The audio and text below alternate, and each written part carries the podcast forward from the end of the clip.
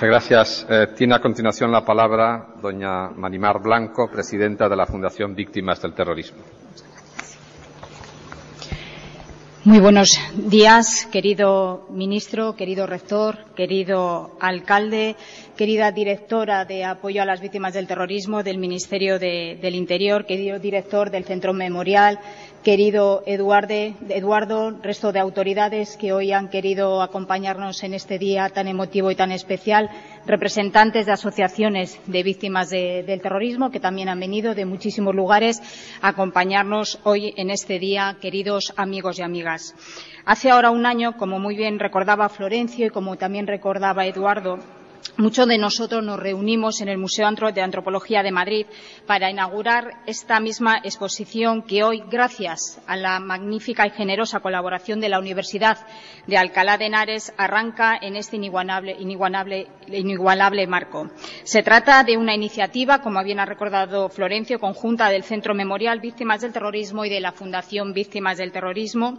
a la que una vez más se han unido las asociaciones de víctimas del terrorismo con las que pretendemos honrar y recordar a todas y cada una de las víctimas del terrorismo del peor atentado de nuestra historia. Gracias a la Asociación Víctimas del Terrorismo, Asociación once eme Afectados del Terrorismo y Asociación Ayuda a las Víctimas del once de marzo por vuestra ayuda y colaboración para que esta exposición sea hoy posible. La elección de Alcalá de Henares como nueva sede no es casual, porque desgraciadamente, como muy bien recordaba Florencio, muchos de los, que nos, que de los que no pudieron terminar su viaje el once de marzo del dos mil cuatro lo hicieron de los andenes de su estación. Aquella fecha no sabían que comenzaba ese largo camino, el camino del horror y el camino del dolor.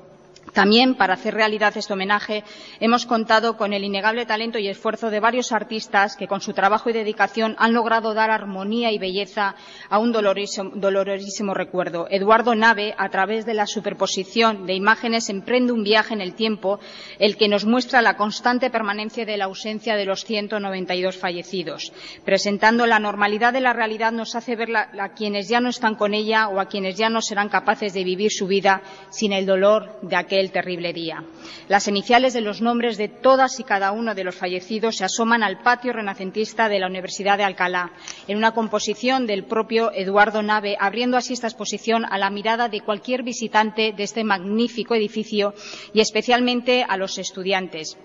cuya reflexión tanta falta hace para que no olvidemos nuestro pasado más reciente. Porque la finalidad de este espacio de encuentro es convocar a toda la sociedad a renovar su compromiso con las víctimas del terrorismo, a honrarlas y a perpetuar su recuerdo. La condena colectiva de la violencia terrorista de aquel día, la solidaridad y las muestras de condolencia encuentran también su espacio en este marco mágico y lo hacen no por casualidad, sino porque el espíritu de esta iniciativa es luchar precisamente contra el olvido. Es lograr que la repulsa que cualquier acto terrorista genera en la sociedad no se diluya con el paso del tiempo. Es lograr que la memoria colectiva no flaquee, que quienes alguna vez emplearon el argumento de las armas jamás hallen comprensión, que quienes pretendieron tener creencias o argumentos que justificasen la atrocidad de atentar contra cuatro trenes llenos de vida y esperanza no encuentren nunca sitio entre nosotros. Desgraciadamente, la cifra de fallecidos ha seguido incrementándose con españoles que han perdido sus vidas en manos del autollamado Estado Islámico, más allá de nuestras fronteras. Pero también es cierto que, gracias a la cooperación con los países de nuestro entorno y a la vigente estrategia de seguridad nacional, se han evitado otros posibles atentados terroristas. De acuerdo con los datos ofrecidos por el propio Ministerio del Interior, setecientas cincuenta y dos personas han sido detenidas en España desde aquel fatídico once de marzo por su relación con el yihadismo. Los españoles sabemos que desde la unidad, desde la defensa de nuestro Estado de Derecho, se puede derrotar al terrorismo.